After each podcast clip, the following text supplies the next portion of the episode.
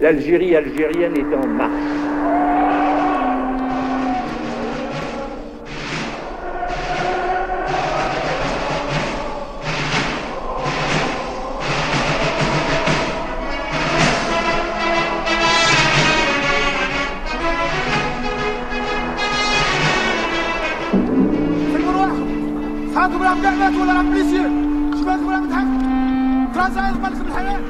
Soldat français s'est transformé en soldat de la paix.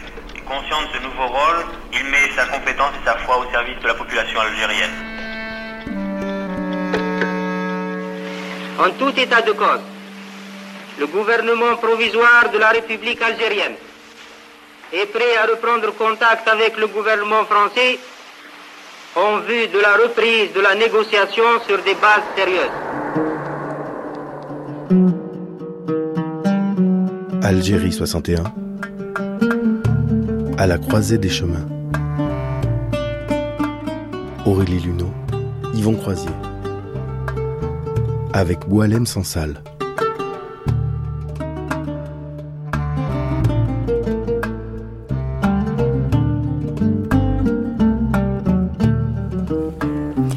deuxième temps de notre grande traversée consacrée cette semaine à l'Algérie 1961, à la croisée des chemins. 1961, une année euh, des choix, celle où tout se joue, où tout bascule dans cette guerre d'Algérie. L'année des négociations, des sursauts, des, sursauts violents euh, ou désespérés, des espoirs, des désespoirs, des blessures et, des déchirures qui marqueront bien souvent un temps, un temps à part, on peut dire, dans la mémoire. Euh, dans ce quatrième débat de la série, il est temps pour nous de nous intéresser à l'imaginaire né de la guerre d'Algérie, aux formes empruntées pour restituer ce pan de notre histoire coloniale et à l'évolution de la parole délivrée. Avec nous pour en débattre euh, aujourd'hui euh, deux invités, Raphaël Branche, euh, maîtresse de conférence à l'Université de Paris 1 et chercheuse au Centre d'histoire sociale du XXe siècle, auteur de nombreux livres, notamment La torture et l'armée pendant la guerre d'Algérie, sorti chez Gallimard, La guerre d'Algérie, une histoire apaisée point d'interrogation, c'était au seuil. Et le dernier, l'embuscade de Palestro, chez Armand Collin en 2010. À vos côtés, euh, Jacques Ferrandez, bonjour. Bonjour. Auteur et dessinateur de bande dessinée, et on peut citer notamment Les Carnets d'Orient, c'est ce qui va nous rassembler aussi aujourd'hui, paru chez Casterman. Et puis à citer, vous êtes auteur de l'album L'Hôte, euh, nouvelle extraite de L'exil et le royaume euh, de Camus, paru donc chez Gallimard avec une préface de Boilem Sansal. Boilem Sansal, toujours à nos côtés, toute la semaine, écrivain algérien et auteur. Euh, là aussi, il faut faire le choix, hein, Boilem, dans, dans, dans, la liste des livres. On va citer Le Serment des barbares. Et puis apparaître, euh, il faut le signaler aussi, en septembre aux éditions Gallimard, Rue Darwin. C'est un roman autobiographique. Alors, euh, je me tourne tout d'abord vers, vous, Raphaël Branche et Jacques Ferrandez. Raphaël Branche, vous êtes historienne, donc, et Jacques Ferrandez, auteur de bande dessinée, deux terrains euh, professionnels qui se rejoignent aujourd'hui Raphaël Branche Non, je pense que c'est plutôt pour vous la, question, parce qu'en réalité, vous êtes effectivement toujours euh, épaulé, ou en tout cas en référence avec les historiens dans, chacun de vos carnets. Donc. Euh. Oui, enfin, évidemment, sur un sujet pareil, on ne pouvait pas partir sans avoir un minimum de, de rigueur historique. Hein. C'est un sujet sur lequel il est difficile de mettre tout le monde d'accord, bien sûr. Et je me suis efforcé dès le début, quand je me suis intéressé à cette histoire, de parler d'événements qui étaient avérés, euh, d'un côté et de l'autre, et de façon ensuite à peut-être, euh, puisqu'on va parler d'imaginaire, de, libérer mon imagination, mais dans une, dans une marge extrêmement, euh, enfin dans une frange extrêmement réduite, puisque je, je, finalement, j'ai pas beaucoup besoin de, d'imaginer les choses. Il suffit de lire des témoignages, de, de, de, se, de se plonger dans euh, ce qui a été vécu par euh, les, acteurs et les témoins de cette histoire-là, pour être complètement nourri euh, sur le plan du scénario, si vous voulez. Donc là, moi, je, j'ai un terrain qui est extrêmement balisé, justement, par peut-être le travail des historiens, qui eux-mêmes me renvoient des sources qui sont la presse de l'époque, la, littérature de l'époque, les les, voilà, les, les, voyageurs qui sont passés par là, les militaires, enfin tout ça nourrit mon, mon travail de, scénariste et d'auteur. Tout en ayant conscience, euh, j'imagine, d'être aussi aujourd'hui un, support scolaire, un outil pédagogique aussi peut-être. Je pense à, cet album écrit avec Isabelle, enfin produit avec Isabelle Bournier, Les hommes de la guerre d'Algérie, paru chez Casterman. C'est un ouvrage qui aujourd'hui sert de, référence et sert d'outil euh, dans l'enseignement Oui, si vous voulez, enfin, à ma grande surprise, je me suis rendu compte au bout d'un certain temps, au bout de quelques albums, que euh, mon travail pouvait servir de support ou d'outil pédagogique aux enseignants, parce que le, la colonisation et la décolonisation sont au programme euh, du, des collèges et des lycées. Et euh, finalement, c'est peut-être en effet euh, plus abordable de de, de, de, de, prendre cette histoire par la bande dessinée, peut-être parce qu'il y a une comme ça, il apparaît-il une immédiateté euh, qu'on n'a pas peut-être dans les gros ouvrages de, référence euh, d'historiens. Et voilà, après ça, avec euh, euh, Isabelle Bournier, on m'a, elle m'a proposé de, puiser dans l'ensemble des dessins qui composent mes dix albums pour illustrer ce, travail qui est un travail documentaire, effectivement plutôt destiné à un public scolaire ou ou de collège. Enfin, voilà. Et donc à partir de de ce de mon travaille depuis 25 ans, effectivement, aujourd'hui, il y a comme ça des, des débouchés vers, euh, vers l'éducation nationale. Pourquoi la guerre d'Algérie, Jacques Ferrandez? Vous savez, moi je suis né à Alger. Euh, je suis né à Alger en décembre 55, euh, à une période euh, où l'insurrection était déjà commencée. On n'appelait pas encore ça la guerre d'Algérie, mais les choses étaient déjà posées, quoi. Et mes parents ont quitté l'Algérie juste après ma naissance, c'est-à-dire que je n'ai pas eu, comme beaucoup de, pieds noirs, ce traumatisme du départ forcé, puisque là c'était un choix, peut-être anticipé, disons, par rapport à ce qui allait se passer. Mais du coup, il n'y a pas eu chez moi, si vous voulez, dans ma famille en tout cas dans, ma, dans mes, chez mes parents, euh, cette espèce de, de, de tabou, de blocage sur cette mémoire très très douloureuse. Et du coup, il y avait des histoires quand même qui circulaient dans la famille sur les enfances des, des parents, des, des grands-parents, etc. Et ça, je pense que ça trotté dans ma tête un certain temps et quand euh, je me suis retrouvé euh, euh, par euh, métier disons auteur de bande dessinée c'est un sujet qui est arrivé assez vite enfin c'est un, un sujet sur lequel je me suis dit il y a quelque chose de très de très peu traité surtout en bande dessinée. Et puis il y a une histoire évidemment qui euh, du point de vue justement du scénario alors là recèle des trésors euh, de, de il y a tout un aspect romanesque. Enfin tout ça était euh, était disons une un, tout un ensemble, si vous voulez, que peut-être mes origines ont contribué à faire éclore, mais qui de toute façon étaient, euh, étaient déjà euh, suffisamment, euh, suffisamment riches justement pour pouvoir fournir la matière à toute cette série de, de bandes dessinées. Assez vite, c'est-à-dire c'était à quel moment?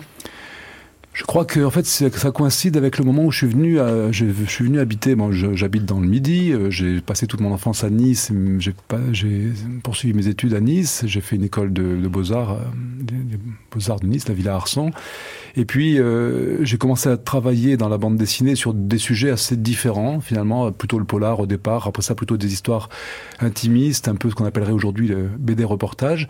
Et puis c'est au bout de quelques albums que ce comment dire que je voilà je me suis un petit peu mis ça dans la, dans la tête parce que précisément à ce moment-là, je suis à l'âge de 30 ans, euh, je suis venu habiter à, même pas, je crois, 28 ans, je suis venu habiter à Paris et là, j'avais mon grand-père maternel qui habitait Paris et là, il m'a raconté énormément de choses de son enfance. Vous savez, comme ces vieilles personnes mmh. dont les souvenirs reviennent de façon très précise à un certain âge et ça a été, évidemment, euh, là, moi, je, je voyais les images, enfin, moi, je, ces récits appelaient, appelaient tout un tas de, d'éléments visuels et puis il y avait, euh, voilà, il y a c'était peut-être le moment pour moi de me mettre à, de me colter à cette histoire, oui.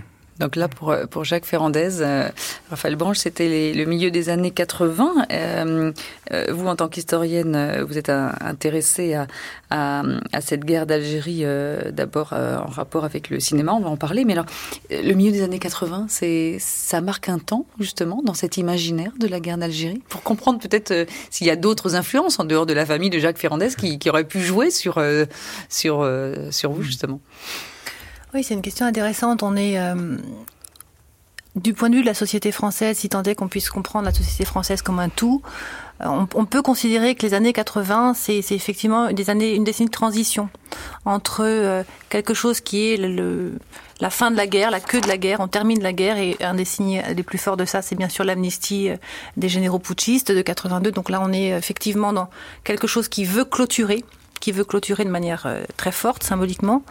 Et puis, euh, effectivement, dans les années 90, on, mm. on démarre un autre, un autre trend mémoriel, à mon avis, et euh, très clairement, à ce moment-là, s'impose dans l'espace public français la présence de la guerre d'Algérie les années 80, c'est la décennie de transition et ça se voit par exemple le procès Barbie, on aura le procès euh, Papon, Papon la décennie d'après, qui pour moi est le procès justement qui fait le lien puisque sur un, un procès euh, qui, bien sûr qui concerne des des faits qui remontent à la Deuxième Guerre mondiale, en fait, on a aussi euh, posé la question du rôle de Maurice Papon pendant la guerre d'Algérie. L'homme a fait le lien, le procès a fait le lien, et d'un point de vue mémoriel, très clairement, il assure cette fonction de faire basculer une France obsédée, intéressée nouvellement intéressé depuis les années 70 par euh, son passé euh, vichiste et Deuxième Guerre mondiale, par une France qui commence à s'intéresser euh, à ses origines coloniales ou aux effets de la colonisation dans, dans sa société, même si on peut trouver des signes avant-coureurs. Oui, les années 80, la, la marche des beurs, SOS Racisme, c'est aussi cette décennie-là. Donc on, on, est dans, dans ce mouvement qui va culminer enfin qui va vraiment arriver à éclosion plutôt dans les années 90 et puis qui, dont, dont on n'est pas sorti, hein, dont on est, on est toujours, je crois, dans cette, dans cette présence de, de la mémoire euh, coloniale.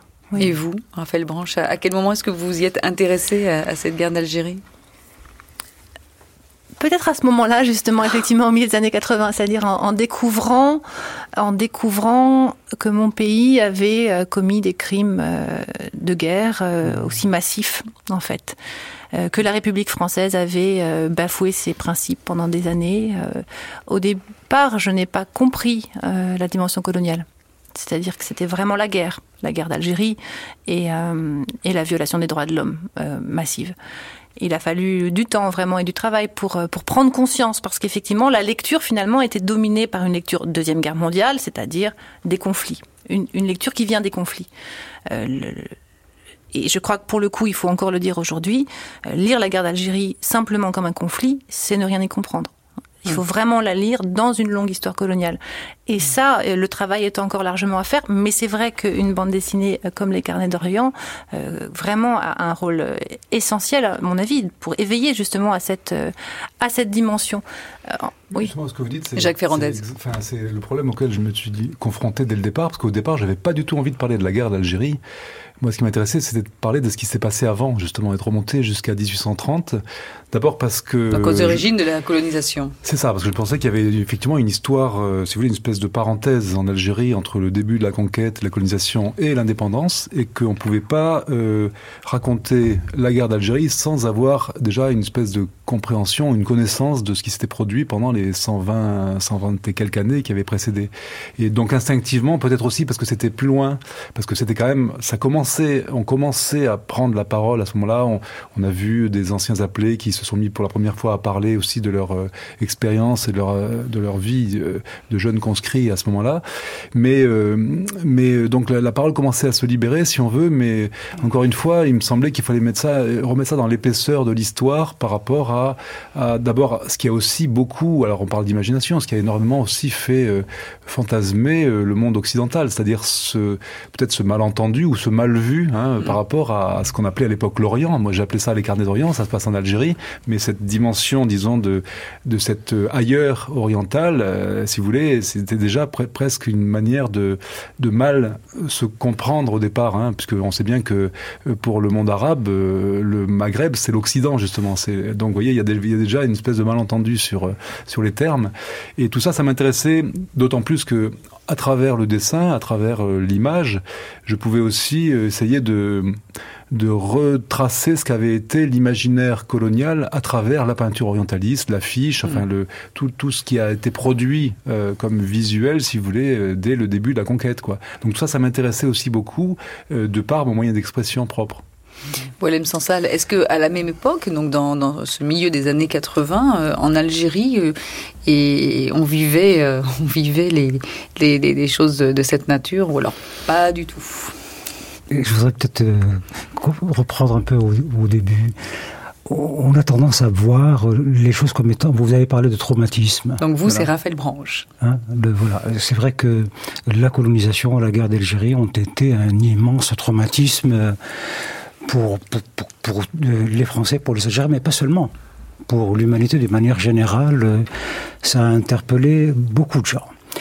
Euh, alors, c'est une façon de regarder l'histoire par, on va dire, par le côté sombre, le traumatisme. Et, mais il y a sans doute une autre façon de, c'est de dire, de se dire que l'histoire est en marche et que euh, nous sommes dans l'histoire, nous étions dans l'histoire, nous le sommes toujours. C'est-à-dire que si on...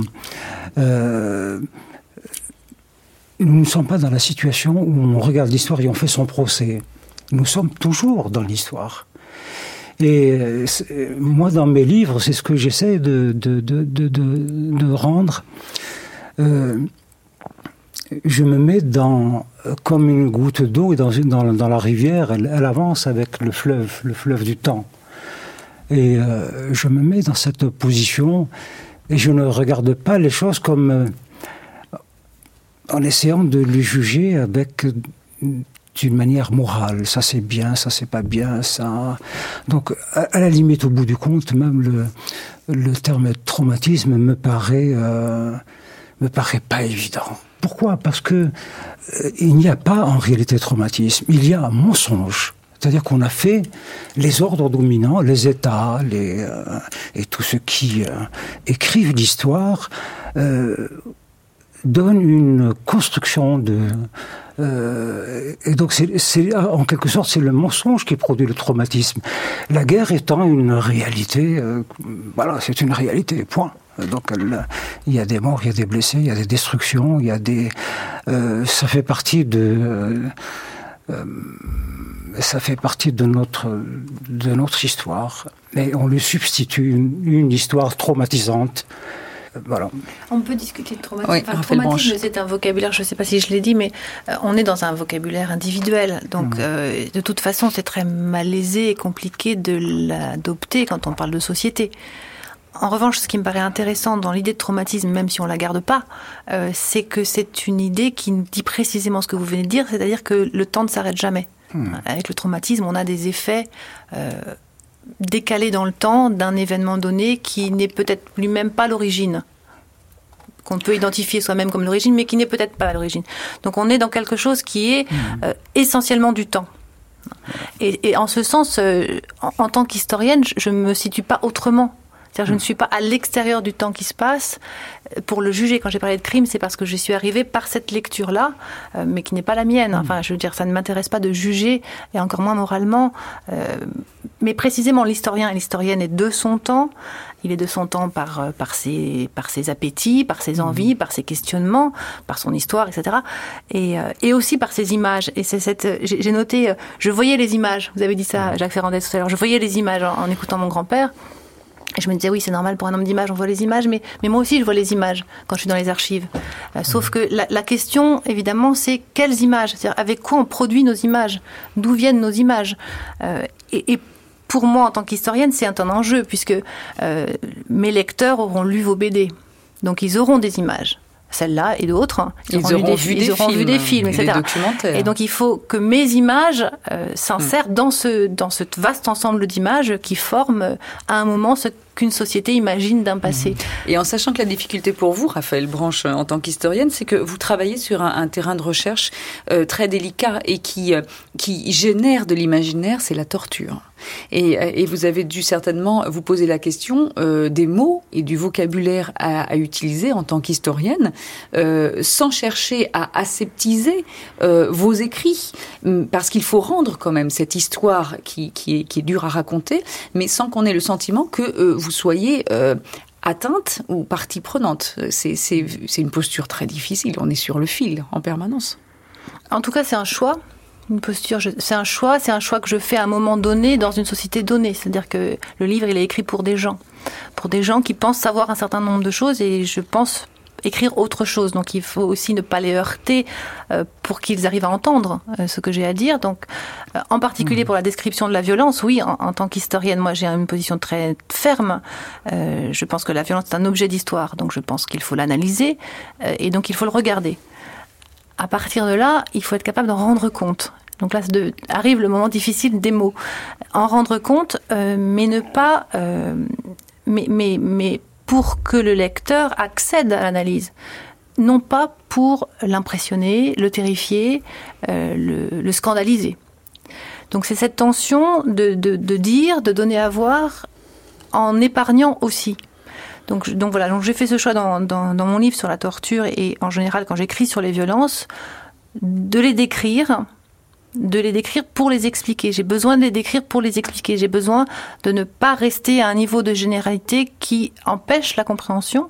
Mmh. Et en même temps, j'essaye, par toute une série du, du, de mots, de, de, mise en scène, de, de, de composition de l'écriture, de, parler d'autres choses aussi, de, faire des, des, moments où on peut souffler dans la lecture. Et, euh, et voilà, parce, parce qu'un livre d'histoire, c'est aussi un livre qu'il faut commencer et finir et, et et sans perdre son lecteur. Donc, euh, mais oui, en tout cas, mon, mon point de vue théorique hein, est celui-là, c'est-à-dire qu'il faut absolument, euh, dans ce que ça a de difficile, euh, décrire la violence. Et à mon sens, et ça c'est là aussi très personnel, en évitant au maximum les adjectifs.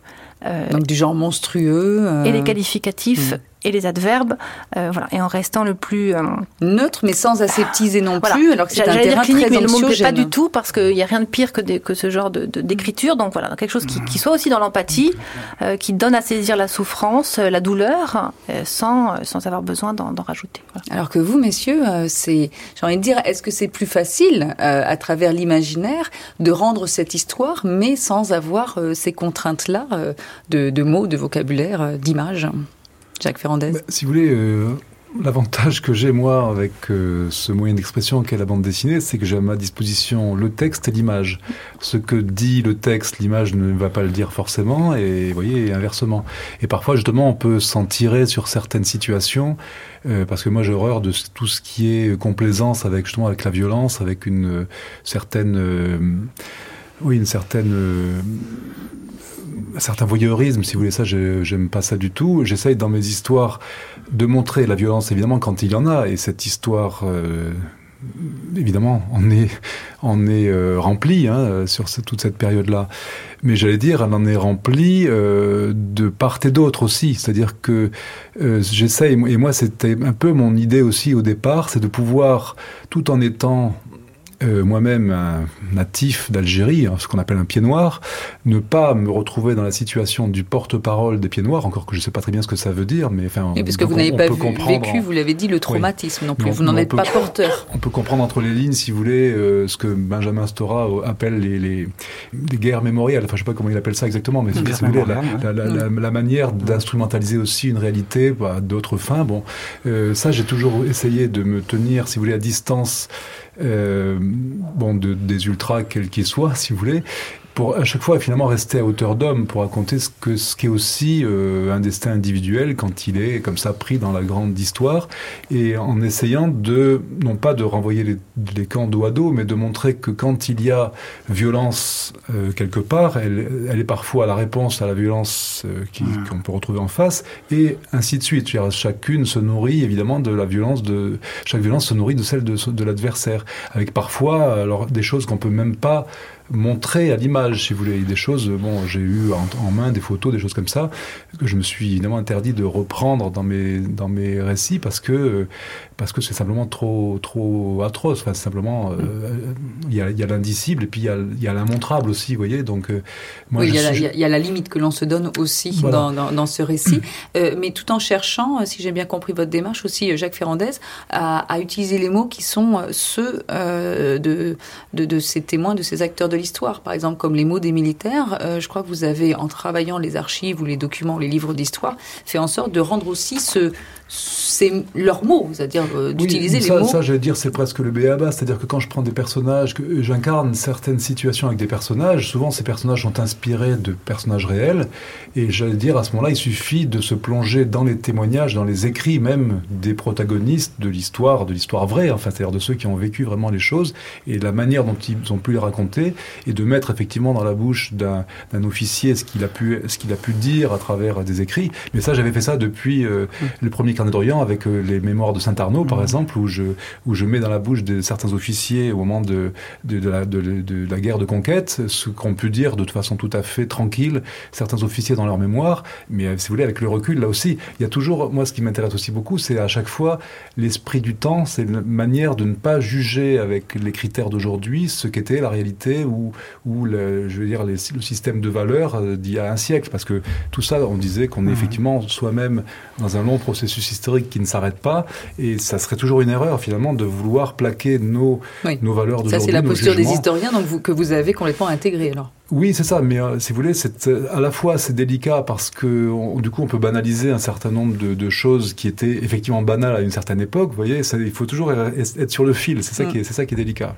Voilà, sans salle. Euh, ce que je voulais dire, c'est que l'imaginaire n'est pas conformé uniquement par le drame il y a aussi dans l'histoire, euh, il y a l'histoire des peuples, la rencontre de, peuples, l'Orient, l'Occident qui se rencontrent, qui se découvrent. Il y a la rencontre de deux langues, de deux religions, de deux peuples.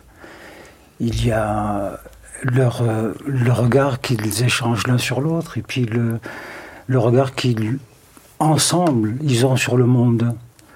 Euh, moi, je pense que l'imaginaire est surtout formé par cela. Euh, le drame, la torture, la guerre étant une, je dirais, une perversion de un, accident.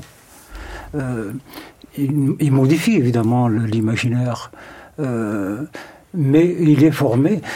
Je, prends par exemple J'imagine que les premiers Européens qui ont débarqué en Afrique, le simple contact avec ce continent totalement inconnu a dû alors déclencher des processus mentaux et culturels absolument extraordinaires.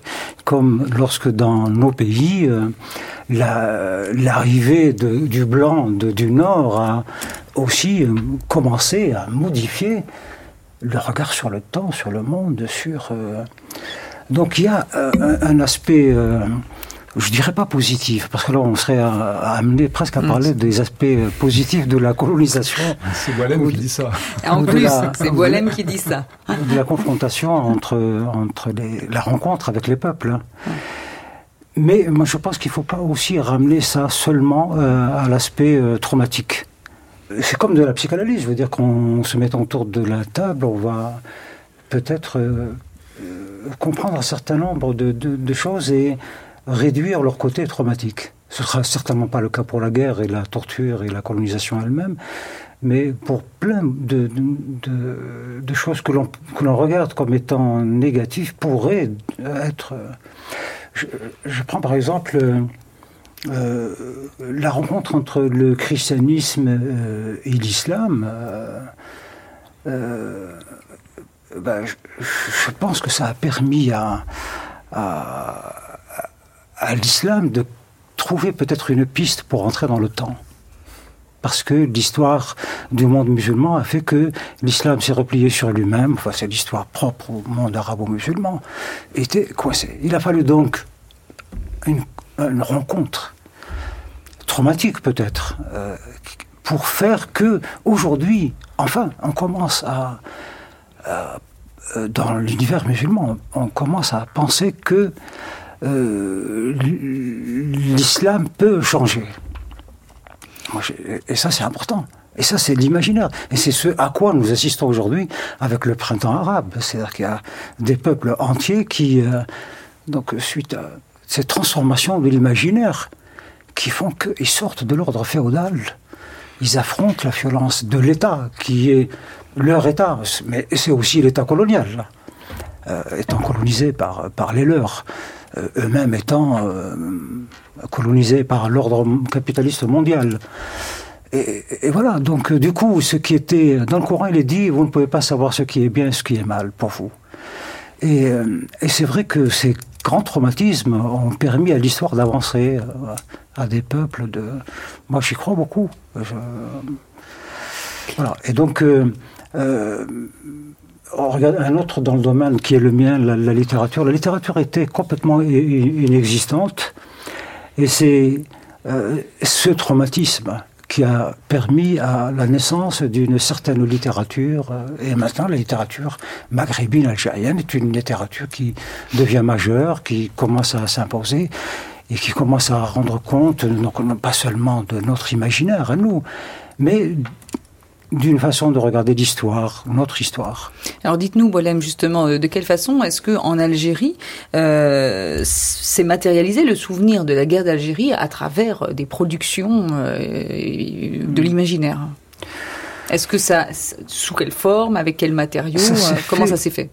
Ça s'est fait de manière dissidente parce que dès l'indépendance, le pouvoir militaire qui s'est emparé de l'Algérie a donc pris en main tous les leviers pour gouverner ce pays. Donc, l'État, d'abord, euh, mais le levier économique, mais aussi la culture, la langue, le, le cinéma, le, tout verrouillé pour... Euh, euh, pour canaliser donc cet imaginaire de la révolution algérienne. De, tout ce que ce que nous disons, donc de sortir de, des mensonges de, de l'État, eh ben on a des instruments qu'on a trouvés. Donc à un moment donné, ça a été la littérature, parce que c'était peut-être le plus facile d'écrire, la poésie d'abord. Euh, et puis ensuite, on s'est emparé d'instruments plus compliqués. Le cinéma, évidemment, c'est pas c'est pas donné à tout le monde. Il faut, faut, il faut des moyens énormes et tout ça. Bon, ben, le cinéma aussi, le théâtre. Euh, mais ça a été aussi, euh, par exemple, l'humour. l'humour maghrébin a été une façon extraordinaire de de s'émanciper, de, de libérer son imaginaire ou de le reconstruire ou de euh, et de regarder le monde, euh, ça a été cette façon-là. Puis, euh, puis, ça évolue. Maintenant, on en est à Internet, à des formes très élaborées. parce que le monde se complexifiant, il faut maintenant, je pense, des instruments de plus en plus complexe pour. Euh, en sachant qu'il y a quand même toujours un, contrôle. parce qu'on devient complexe soi-même, pas seulement la, société, mais soi-même, on devient très complexe. Mais on se rend compte de la difficulté qu'on a à parler de, ces thèmes-là. Et euh, il faut des instruments intellectuels, matériels et tout ça extrêmement complexes maintenant pour. Donc on a, on, a bien sûr utilisé des outils pour dire, et en même temps en Algérie, euh, Molem Sansal, par exemple, euh, enfin, différents de, euh, vos livres, euh, productions sont, sont interdits. le village de l'Allemand, par exemple, n'est pas autorisé là-bas. Donc qu'est-ce qui gêne dans ce récit? Oui, bon, voilà, moi, parce que je suis dans, la dissidence, dans la mesure où je ne reproduis pas le discours, euh, le discours officiel, l'histoire, le machin, tout ça. Bon, bien que je partage beaucoup d'éléments de, ce discours, mais, mais pas seulement. Moi, les choses me paraissent toujours plus complexes qu'on ne le dit et qu'il vaut mieux euh, regarder ce que nous ignorons plutôt que trifouiller. Mais qu'est-ce qu'on ne peut pas euh, dire Ce que nous savons, nous savons très peu, et donc il vaut mieux prospecter, se mettre en projection. Qu'est-ce qu'on ne peut pas dire en Algérie sur la guerre d'Algérie euh, aujourd'hui? Raphaël Branche, Jacques Ferrandez. Sachant, Jacques Ferrandez, que vous, vos, vos, bandes dessinées, donc et notamment Carnet d'Orient, enfin certains vont pouvoir mmh. être bientôt traduit. voilà, j'ai je suis effectivement en relation avec une éditrice algérienne qui euh, m'annonce que d'ici octobre, justement pour la prochaine édition du Festival international de la bande dessinée d'Alger, euh, au moins l'un de mes albums sera disponible en, langue arabe, donc euh, dans, dans une version traduite.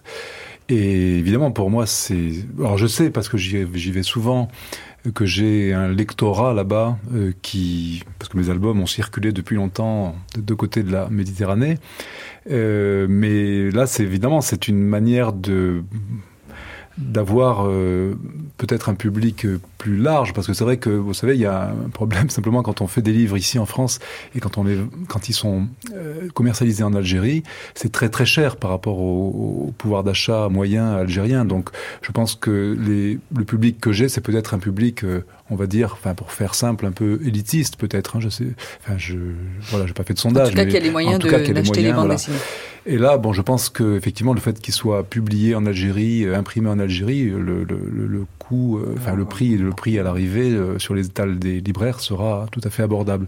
Donc c'est une chose. Mais quand vous parlez des, de ce qui, ce qui ne peut pas être dit aujourd'hui en Algérie, par exemple, moi je le vois avec mes albums, parce que comme je, bon, je parle d'un sujet dont on, qu'on a évoqué ici, de la, de la, torture menée par les militaires français euh, sur les Algériens, mais je ne m'interdis pas non plus de parler des exactions du côté du, du FLN, des purges à l'intérieur du FLN, des, des, des, des, épurations, enfin des, assassinats, des... Bon, on cite toujours euh, les exemples de, de mais il n'y a pas eu que Melouza. Et je me souviens, par exemple, une fois, en 2003, j'avais été euh, invité à Alger, justement, dans le cadre de l'année de l'Algérie en France, et j'avais rencontré l'un des responsables à Alger de, de, cette, de cet ensemble de manifestations. Et j'avais avec moi La guerre fantôme, qui était le premier tome de mon cycle, justement, sur la guerre d'Algérie, qui était le, le, début, enfin, c'est un album qui commence au, au début de l'insurrection, en novembre 54. Et euh, je raconte dans cet album-là le, moment où, en effet, le FLN donne des mots d'ordre à la population de ne pas fumer de cigarettes, parce que cigarettes Bastos fabriquées par, disons, par disons, les, le système colonial, de ne pas boire d'anisette, parce que là aussi l'interdit est sans doute lié à la, à la, religion, et les contrevenants euh, étaient euh, mutilés, c'est-à-dire euh, le nez coupé, les oreilles coupées. Bon, alors là, je me suis interdit encore une fois de, de montrer les choses de façon très crue, je me suis contenté simplement de redessiner euh, certaines, enfin, on voit, on voit, sur un bureau des photos représentant effectivement ces mutilations.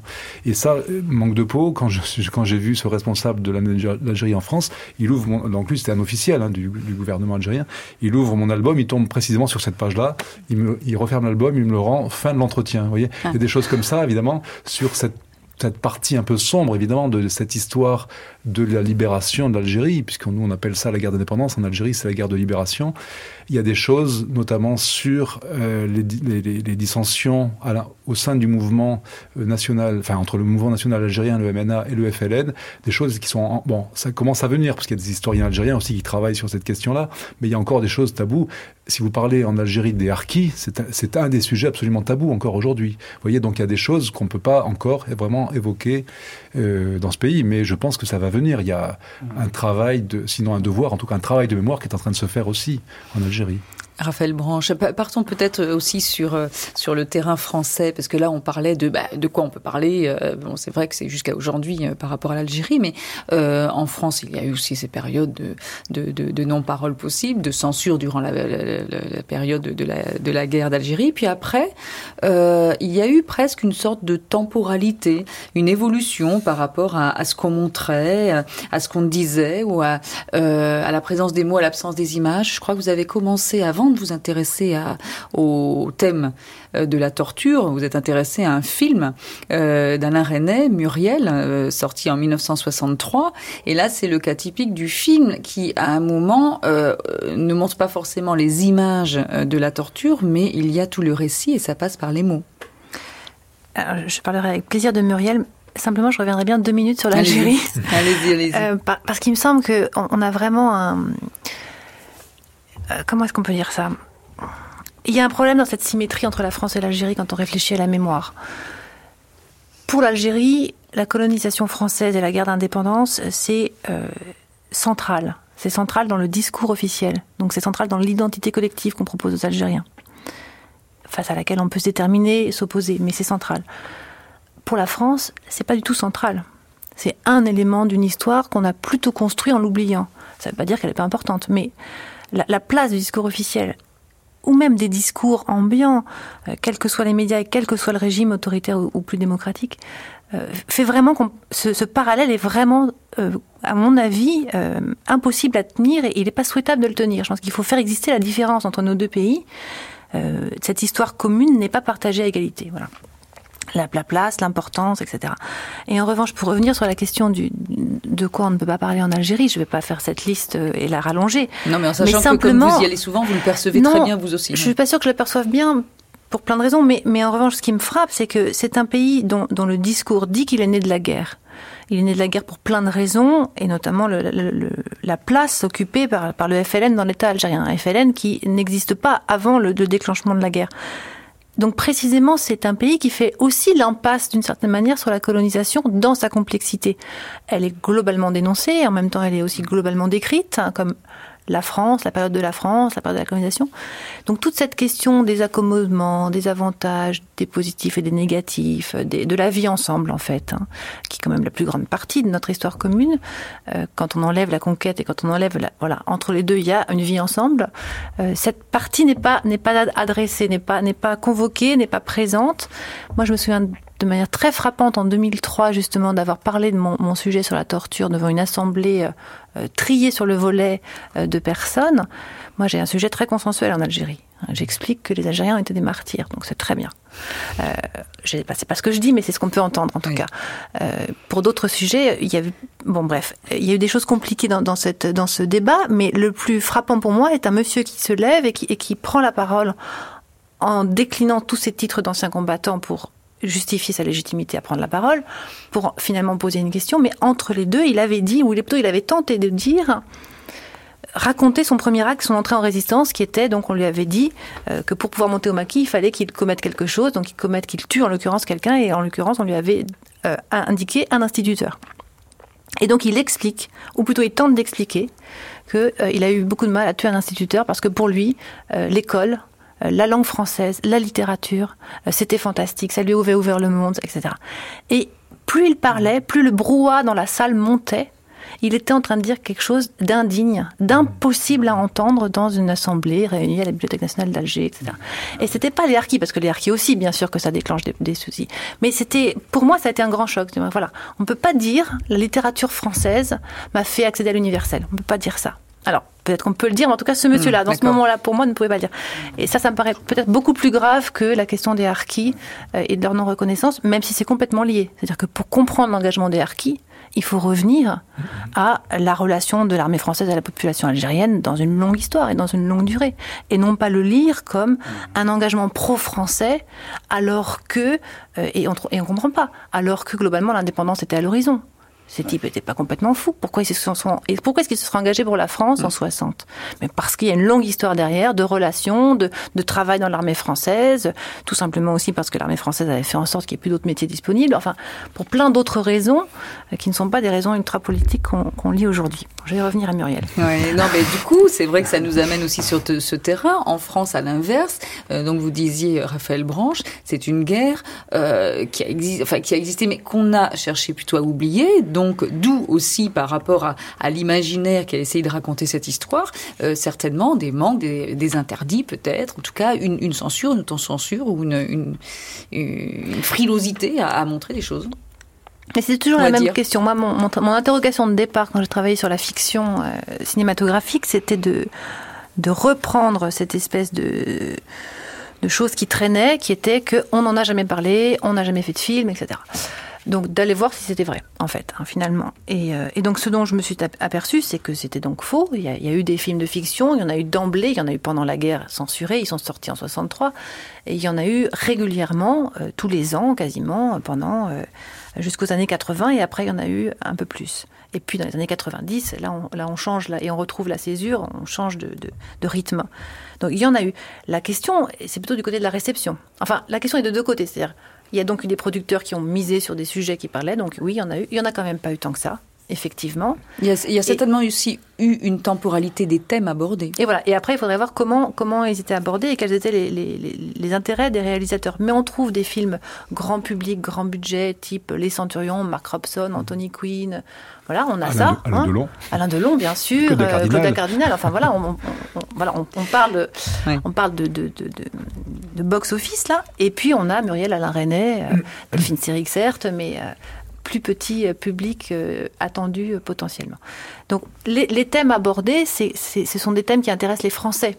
Donc on est dans une histoire et dans une mémoire et dans, une, dans un imaginaire français mmh. de la guerre, ce qui est ce qui est frappant, donc, c'est qu'on peut avoir vraiment des, espèces de navets incroyables qui évoquent le sujet, comme Muriel, qui pour moi est à l'autre bout total du compas. mais dans tous les cas, des films qui ont eu très peu de succès dans tous les cas, à part effectivement les centurions. Euh, et puis, euh, enfin, on pourrait en identifier. Euh, je suis en train de réfléchir. Non, je crois que c'est à peu près le seul des films qui ont eu globalement peu de succès. Donc, donc d'où peut-être cette impression d'absence. Les gens n'ont pas tellement vu les films, D'accord. Mais, mais ils ont existé. Et alors sur les thématiques, euh, ce qui domine dans les années 60, c'est des films qui parlent des soldats. C'est-à-dire le personnage, et de fait ça, ça se retrouve dans le roman policier, ça se retrouve dans d'autres... dans d'autres supports, euh, c'est le soldat, l'ancien soldat ou le soldat. La, guerre, c'est d'abord une guerre par les militaires. C'est plus tard qu'on va voir intervenir euh, euh, les pieds noirs, qu'on va voir intervenir les immigrés algériens en France, les migrants algériens puis les immigrés algériens après. Dans les soldats, est-ce qu'on parle aussi des harkis très tôt? Ou ça ne rentre pas dans cette catégorie-là finalement pas, pas, non, Pas tout de suite. non. Même je, je me demande même quand est-ce qu'on en parle. Hmm. Inversement, un film aussi fantastique que La trahison Hmm. euh, de Philippe Faucon, euh, récent, euh, parle lui des soldats musulmans de l'armée française, mais il, est- il arrive dans un tel climat mémoriel où on parle beaucoup des harkis, que les spectateurs voient dans ces soldats qui sont en fait des appelés algériens sous les drapeaux français. Les spectateurs, j'ai présenté ce film de nombreuses fois en salle, les spectateurs, ils voient des harkis. C'est-à-dire qu'ils n'arrivent pas du tout parce qu'ils ne le savent pas. Les Algériens étaient des Français, donc ils étaient conscrits et donc ils étaient appelés sous les drapeaux. Et ce film parle de cette ambiguïté, difficulté, tension et, intimement difficile à résoudre et, politiquement très compliqué aussi, euh, mais qui n'a rien à voir avec la situation des harkis. Et là, on a un film qui à la fois est très fin, très nuancé, qui part d'ailleurs une adaptation d'un livre qui est lui-même euh, tout à fait, euh, tout à fait fort, mais qui, là aussi, je pense, manque un peu sa réception, manque un peu son, son public parce que, euh, voilà, parce qu'en même temps, il intervient euh, dans un, dans un état de la question. Boilem Sansal. Euh, J'adhère à, à tout ce que vous avez dit avec un petit bémol. Quand, quand vous dites que euh, la colonisation, la guerre d'Algérie est une question centrale pour les Algériens et qu'elle est euh, accessoire, ou enfin, en tout cas pas centrale pour... euh, je dirais presque l'inverse. Ce qui est central en Algérie, c'est le récit de la, le récit officiel. Donc c'est une, une histoire euh, très éloignée de la réalité. Et, donc les Algériens sont en situation de très grand désarroi. Ce qui est central dans leur, euh, dans, dans leur euh, imaginaire, c'est ce désarroi de ne pas connaître leur propre histoire. Elle est complètement occultée, traficotée, et ils le sentent bien. Euh, ils commencent maintenant à découvrir des, choses qui les, euh, les, qui les choquent beaucoup, qui leur font beaucoup de mal.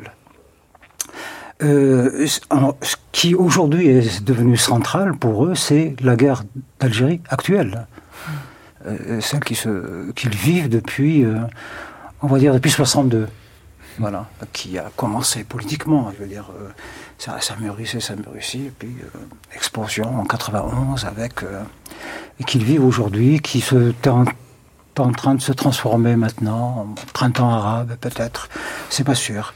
Euh, en revanche, moi, je tourne assez en France depuis de longues années pour me rendre compte que la guerre d'Algérie devient, occupe une place énorme. On n'en parlait jamais jusque dans les années, euh, on va dire, euh, 60, 80, jusque dans les années 80, on en parlait très peu. C'était une affaire de clerc, enfin, très confidentielle. Et là, maintenant, la guerre d'Algérie envahit tout l'espace à la télévision, au cinéma, dans les bouquins, et de plus en plus. Tout en continuant à déclencher les polémiques, je pense au, li- au, au- au film Hors la loi de Oui. Rachid Bouchareb. Euh, C'était en 2010, De- hein, oui, sélection très- euh, présentée à la- en sélection donc à, Oui, à absolument. Cannes. Tout est, devient Euh, polémique. Tout est, euh, voilà, la, la guerre d'Algérie, elle, elle est en train de se dérouler en ce moment. Alors sur- juste sur Hors la loi, par exemple, comme pourquoi cette cette polémique autour de ce film-là? Moi, je trouve pas ça problématique que les choses. Enfin, on, on parle toujours d'un point de vue, Mm.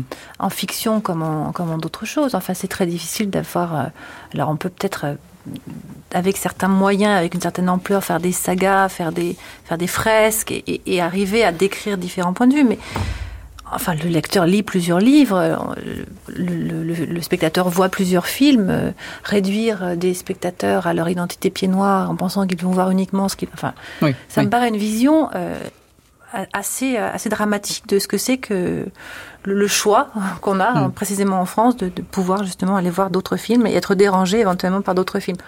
Bon, Hors la loi était dérangeant quand même. non, je crois qu'hors la loi, on est typiquement dans le cas de, de l'opportunisme politique, c'est-à-dire que le sujet, puisque le sujet assure un passage aux 20 heures, on va saisir le sujet et faire un scandale.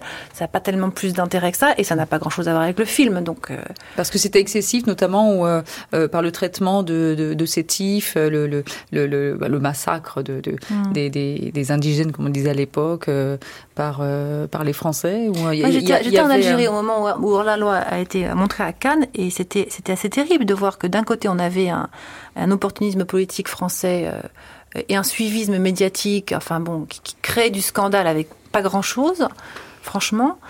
Et en Algérie, à la télévision officielle, euh, des réponses absolument symétriques pour le coup. C'est-à-dire vraiment, puisqu'il y a scandale en France, c'est que le film est passionnant. D'ailleurs, on l'a produit. euh, et, voilà. Et, personne n'avait vu le film dans toute cette affaire. hein. On, parlait uniquement parce qu'on on était vraiment dans une opposition de de position justement qui était de dire que le méchant était en face. Enfin, c'était quelle régression, vraiment quelle régression à ce moment-là. Après, sur le film lui-même et son traitement, euh, on, on pourrait discuter sans fin. Je, je- le fait qu'il aborde la, la question du point de vue des d'enfants algériens euh, dont les- le père a été privé de sa terre euh, et qu'on suive leur parcours, moi me paraît déjà assez grand comme angle, sans qu'on ait besoin de réclamer, qu'il aurait fallu aussi avoir le point de vue des autres, etc. Enfin, D'accord. voilà. Jacques Ferrandez, sur euh, cette Non, production imaginaire jusqu'à aujourd'hui, euh, avec peut-être, euh, enfin en filigrane, la question, c'est est-ce qu'on a jamais réussi à produire euh, un, un film consensuel un, euh, Est-ce que c'est que un en sujet sur lequel il Ou est difficile. Ou, ou un livre, ou une bande Oui. dessinée Non, mais il ne s'agit pas d'être consensuel, parce qu'on Hum. sait aussi que, justement, ce- dans cette euh, concurrence mémorielle, je cherchais le mot tout à l'heure, je crois que c'est ça, l'expression exacte de Benjamin Stora. Dans cette concurrence mémorielle, il y a de toute façon, j'allais dire, des irréductibles. Donc, on peut pas mettre d'accord des gens qui ont décidé de se détester jusqu'à la fin des temps. Donc, à partir de là, on essaye de faire son travail de façon à montrer des choses qui mettent en scène, justement, un peu de complexité, qui essayent d'échapper autant que possible au manichéisme qui essayent de montrer, encore une fois, des êtres humains aux prises avec la grande histoire et savoir comment, effectivement, en fonction du moment, comment est-ce qu'on va se déterminer, comment même on peut avoir des personnages. Et moi, justement, j'ai eu la chance de pouvoir mener ça sous, un peu sous forme de saga, ce qui me permet d'avoir justement des personnages qui évoluent aussi avec les événements, c'est-à-dire qu'on n'a pas des gens tout d'un bloc, on a des gens qui se posent beaucoup de questions, on a surtout des gens qui ne connaissent pas la fin de l'histoire. C'est ça aussi, si vous voulez, qui est intéressant, c'est de voir qu'à un moment donné, on va avoir des personnages qui vont se déterminer en pensant qu'ils sont dans leur bon droit, et puis finalement, l'histoire leur donnera tort d'une certaine façon. Et vous mettez en scène tous les cas de figure, hein, des personnages qui représentent vraiment à peu près toutes les catégories sociales. Oui, deux essayé. Bon, évidemment, oh, bon. Je suis quand même, j'allais dire, dans un.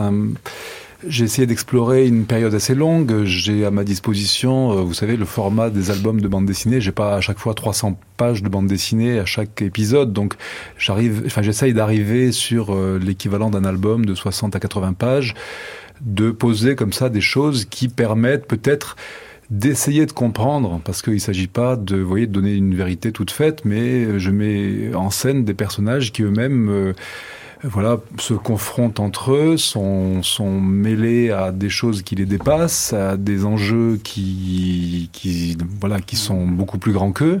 Et puis, euh, c'est comment justement, euh, euh, comment cette, euh, cette énigme humaine se, se trouve aux prises avec l'histoire et puis avec toutes les tous les paradoxes, toutes les contradictions, comment un ancien, alors c'était déjà dans le premier cycle, comment un ancien communard devient un colon en Kabylie, euh, comment un ancien résistant devient un tortionnaire en Algérie. Vous voyez, tout ça, c'est des choses qui m'interrogent euh, personnellement. Donc, euh, Mm. c'est ça que j'essaye de mettre en scène à travers des, des personnages.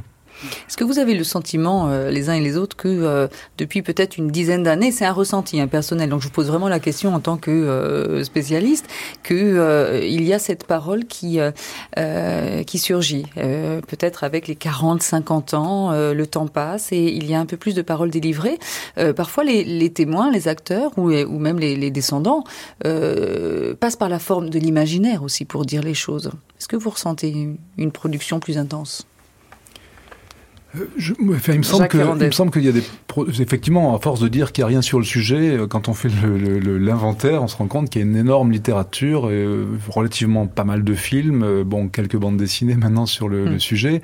Euh, je pense qu'en effet, peut-être que c'est alors moi je reste souvent effectivement, j'allais dire presque au ras de, de l'histoire et des, des, faits, des événements. C'est vrai que peut-être que l'imaginaire à ce moment-là a aussi sa place pour euh, et de part et d'autre. Hein, C'est-à-dire qu'il y a aussi peut-être des, des reconstructions qu'il faut faire euh, pour euh, peut-être aussi apaiser les choses parce que effectivement on va pas pouvoir continuer indéfiniment à, à se faire la guerre sur cette histoire-là. Je pense qu'une fois pour toutes la guerre d'Algérie est terminée. Alors on va célébrer l'an prochain les 50 ans de de, bon, de, la, de la fin de cette guerre-là.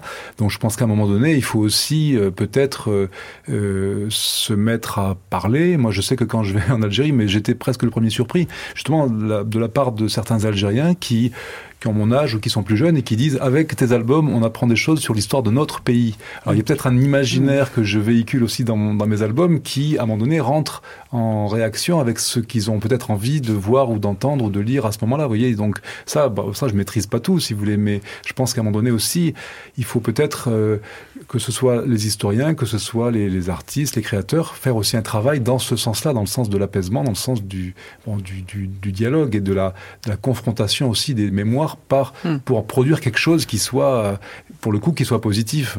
C'est un peu votre espoir, euh, Raphaël Branche, ce que vous attendez peut-être, euh, est-ce que vous espérez de cet anniversaire l'an prochain, les 50 ans de, de l'indépendance? Oula. Difficile. En quelques minutes en plus, très peu. Non, moi ce que j'allais dire, c'est que j'attends beaucoup de, des artistes. C'est-à-dire que j'attends beaucoup des artistes et pour, euh, pour aller dans le sens de l'apaisement. Parce que je crois que c'est comme ça. voilà. C'est eux qui ont, qui ont entre leurs mains les moyens de, de raconter et de, et de nous sortir de cette, euh, de cette boue, de cette glu, euh, de, de, des de régler le problème et, de la guerre d'Algérie. Et qu'on parle autrement, en s'autorisant des décalages que l'historien ne peut pas mm. s'autoriser, mm. en s'autorisant des décalages, en s'autorisant des libertés et en montrant que, que d'autres choses ont eu lieu et qu'on ne peut pas tout lire à rebours à partir de la fin. Walem Sansal, en à peine une minute. Une minute Non, je crois qu'en qu'en 62, on a raté quelque chose. Après la signature des accords d'Évian, je pense qu'il fallait faire une sorte de procès des deux, côtés. Voilà, c'est-à-dire que euh, la France aurait dû mettre euh, en procès certaines choses. Par exemple, vous avez parlé de torture. Il a fallu attendre longtemps avant que le sujet ne sorte et ne que des gens ne soient euh, euh, nommément accusés. De la même manière en Algérie, euh, mais ça, nous, étions sous dictature, nous ne pouvions pas le faire, c'est euh, bah, mettre en procès ceux qui ont détourné l'histoire à leur profit, donc qui ont fait un rapt de, ce pays d'histoire. Et le printemps, le printemps arabe, pour nous, aurait dû se faire en 62. Avec des euh, mesures radicales. Et, on aurait, de, part et d'autre, on serait très apaisé aujourd'hui. Il n'y a pas fait un, un automne arabe en 88 Merci à tous les trois. Merci euh, Raphaël Branche, euh, Jacques Ferrandez, Boilem Sansal. On, vous retrouve demain. Euh, je rappelle vos livres à tous, des livres références sur le sujet La torture et l'armée pendant la guerre d'Algérie. Raphaël Branche, c'est paru chez Gallimard. Il y a aussi La guerre d'Algérie, une histoire apaisée point d'interrogation au seuil.